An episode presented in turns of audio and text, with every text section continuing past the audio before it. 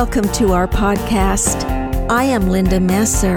My husband Ron and I invite you to join us in our weekly broadcast of A New Voice of Freedom.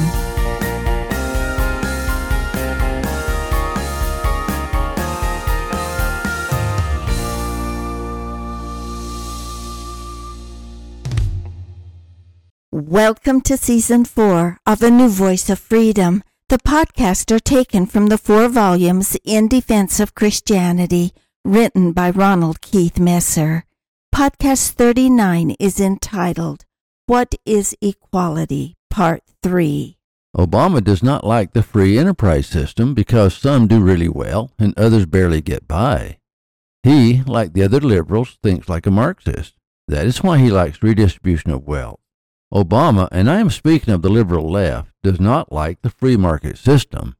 In his first inaugural address, Obama said, Nor is the question before us whether the market is a force of good or ill. Its power to generate wealth and expand freedom is unmatched. But this crisis has reminded us that without a watchful eye, the market can spin out of control. The nation cannot prosper long when it favors only the prosperous. The success of our nation has always depended not just on the size of our gross domestic product, but on the reach of our prosperity, on the ability to extend opportunity to every willing heart, not out of charity, but because it is the surest route to our common good. Mr. Obama is very good at manipulating words. While pretending to praise the free market system, he immediately condemns it. Examine the major propositions of the above. 1. Without a watchful eye, the market can spin out of control. 2. The nation cannot prosper long when it favors only the prosperous. 3. The success of our economy depends upon the reach of our prosperity. 4. The success of our economy depends upon the ability to extend opportunity to every willing heart. Hiring 80,000 new IRS agents, Obamacare, and the $31 trillion debt are proof of Obama's intent. Now, just take those assertions alone and read between the lines. Without a watchful eye, of course, means the watchful eye of Big Brother, the government. Goodbye free enterprise. Goodbye to allowing the market to right itself. It means greater government control. Favoring only the prosperous means to take their wealth and redistribute it to the poor, which is confirmed by the assertion the success of our economy depends upon the reach of our prosperity. In other words, the prosperous must share their wealth with the unprosperous. That leads to his fifth assertion, which, to be more accurate, should have been written this way 5. Redistribution of wealth is the surest route to our common good. I always cringe at the phrase common good. It does derive from commune and communism. It always means socialism. Who decides the common good? Those in power, of course. He claims it is not charity, but what else can it be when it is taken from the rich and given to the poor? The left is in denial when it comes to language, but in actions they are fully committed socialists. The left thinks it knows what is best for us. As Mr. Obama said, Free enterprise is not my idea of America. In Obama's commencement speech at Ohio State, he said, Too many on Wall Street forgot that their obligations don't end with what's happening with their shares. What is their obligation if not to look at their own shares? Do you see how subtle the language of socialism is? Fair share, lucky few, redistribution of wealth, pool resources, fair shot, giving everyone a chance to do well common good, fair shake. In short, those who fail will be supported by the government. How else can you read the following? To care for the sick and the vulnerable and provide a basic level of protection from falling into abject poverty in the wealthiest nation on earth. How do you keep people from falling into abject poverty if they don't want to work? The government solution is to give the poor entitlements, increased welfare, and free money. But that is but a stepping stone to communism, who wants to do away with money and property and rights of inheritance, private bank and free enterprise. They even want to do away with town and country and redistribute the population evenly over the country. Is not what Joe Biden is doing with the 5 million immigrants who have crossed our borders illegally, redistributing them throughout the United States? The first step, of course, must be socialism, but we have already made the first step. Simply look at how California addresses the homeless problem by creating more homeless. Consider how the left addresses the drug problem in the United States. They provide safe injection sites, thereby creating more drug addicts. In other words, kill them with kindness rather than help them overcome their addiction. Just as the left keeps drug addicts in a lifetime of addiction by providing safe injection sites, they keep the poor in a constant state of poverty by not requiring self reliance. They addict them to perpetual welfare. That way they are easier to control. In return, they will keep the party in power who guarantees them free money. If they work, the government threatens to stop their free benefits. Government is notorious for using taxpayer money to enforce its policies by threatening to withdraw financial support, which the poor have been conditioned to depend upon. Self reliance is not even considered a solution, as if somehow self reliance is demeaning. President Obama approached the same subject, using more subtle language, in his 2012 State of the Union address. Notice that it is the same language he used when speaking to the students of North Carolina he carries his socialist agenda into our colleges and universities, to the very ones who will become our future leaders. Mr. Obama understood what every president learns, as described by President Theodore Roosevelt, that the office of president is a bully pulpit, meaning it is a powerful platform and enormously persuasive. One of the greatest logical fallacies and the most dangerous is appeal to authority. We assume that because someone holds a position of authority, their abilities are equal to that authority. Look how we reverence Hollywood stars or sports figures or TV personalities or others of fame and fortune. We should have all learned by now that intelligence and fame seldom sleep in the same bed.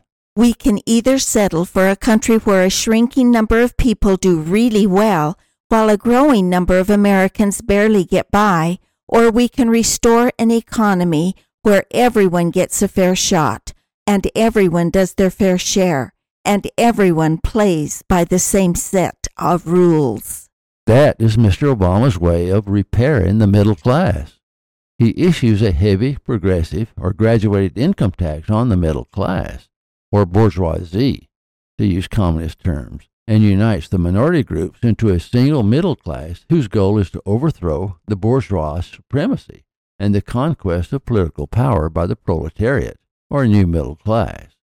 As Marx advocates, the abolition of bourgeois individuality, bourgeois independence, and bourgeois freedom is the aim of communism. Mr. Obama continued the theme in his 2013 State of the Union address. They know that broad based economic growth requires a balanced approach to deficit reduction, with spending cuts and revenue, and with everybody doing their fair share. Everybody doing their fair share does not mean the lower middle class. It means the rich and upper middle class. Whenever Obama uses the phrase fair share, he's alluding to the wealthy. It is simply another form of redistribution of wealth. And in his 2015 State of the Union address, he adds, And in fact, every moment of economic change throughout our history, this country has taken bold action to adapt to new circumstances and to make sure everyone gets a fair shot we set up worker protections, Social Security, Medicare, Medicaid to protect ourselves from the harshest adversity. We gave our citizens schools and colleges, infrastructure, and the internet, tools they need to go as far as their efforts and their dreams will take them. That's what middle class economics is the idea that this country does best when everyone gets their fair shot, everyone does their fair share, everyone plays by the same set of rules. We don't just want everyone to share in American success. We want everyone to contribute to our success. Again, Mr. Obama refers to his statement to repair the middle class, to give more families a fair shake, to reject a country in which only a lucky few prosper because that's antithetical to our ideals and our democracy. Well, it is not antithetical to the ideas and democracy of we the people, because we grew up in a capitalist system where many became wealthy through self reliance. He means it is antithetical to the creed of the communists. The left, since Bernie Sanders has become less defensive about being called socialist, but they are not ready to be called communist. Their rhetoric is still couched in the old phrases of democracy, but it is quickly unmasked. If you want to know something about someone, study what they have written. The more they try to hide their intent, the more transparent it becomes. The enthusiasm of their new religion will, like a true convert, quickly shine through, and their language will give them away. Words that come from a person's mouth may hide their intent for a while, but words that come from their heart will reveal their soul and forecast their intent. Mr. Obama and the other liberals of the left are true Marxists. They cannot help but repeat their favorite phrases. In the 2016 State of the Union address, Mr. Obama said, First, how do we give everyone a fair shot at opportunity and security in this new economy? All these trends have squeezed workers, even when they have jobs, even when the economy is growing, it's made it harder for a hardworking family to pull itself out of poverty, harder for young people to start their careers, tougher for workers to retire when they want to. And although none of these trends are unique to America, they do offend our uniquely American belief that everybody who works hard should get a fair shot. If you want to know what the left really thinks of free trade, again, read Karl Marx. The bourgeois, whenever it has got the upper hand, has put an end to all feudal, patriarchal, idyllic relations. It has pitilessly torn asunder the motley feudal ties that bound man to his natural superiors, and has left remaining no other nexus between man and man than naked self interest, than calloused cash payment. It has drowned the most heavenly ecstasies of religious fervor of chivalrous enthusiasm, of Philistine sentimentalism in the icy waters of egotistical calculation. It has resolved personal wealth in exchange value, and in place of the numberless and indefeasible chartered freedom, has set up that single, unconscionable freedom, free trade. In one word, for exploitation, veiled by religious and political illusions, naked, shameless, direct, brutal exploitation. If you go back through the speeches, you continually hear a tirade against self reliance and free trade. You can almost hear them say with Karl Marx It has resolved personal worth into exchange value, and in place of the numberless and indefeasible chartered freedoms, has set up that single unconscionable freedom, free trade. In one word, for exploitation, veiled by religious and political illusions, naked, shameless, direct, brutal exploitation. It is not the American belief that everybody who works hard should get a fair shot. That is the liberal socialist belief. Obama wants to reward all work equally. That is why they keep raising minimum wage. That is a way to redistribute wealth and bribe the poor. The left wants to consider all work the same reward hard work rather than smart work. If government guarantees that every worker gets their fair share, that is the end of capitalism, of free trade, of allowing the market to right itself. If a cook at McDonald's is guaranteed the salary of a rock star, what happens to our economy?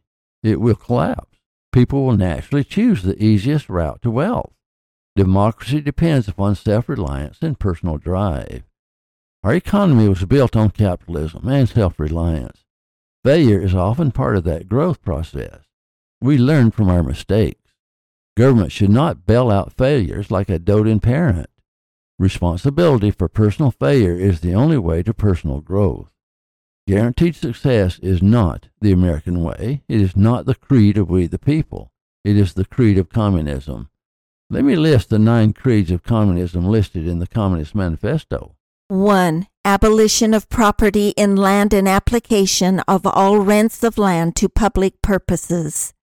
2. A heavy progressive or graduated income tax. 3. Abolition of all right of inheritance. 4. Confiscation of the property of all immigrants and rebels. 5. Centralization of credit in the hands of the state by means of a national bank with state capital and an exclusive monopoly. 6. Centralization of the means of communication and transportation in the hands of the state.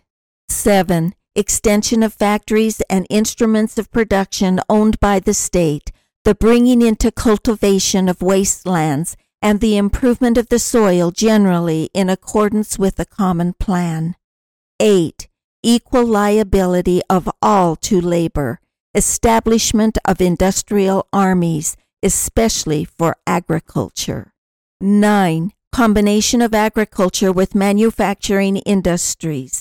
Gradual abolition of the distinction between town and country by a more equitable distribution of the population over the country.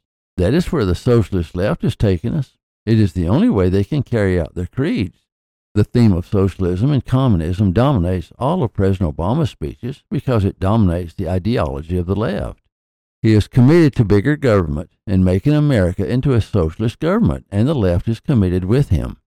To remake America, you must first tear down the old structure and rebuild it from the foundation. And that is what the left is attempting to do, as he said. Don't ask whether the government is too big or too small, but whether it works. Karl Marx would agree.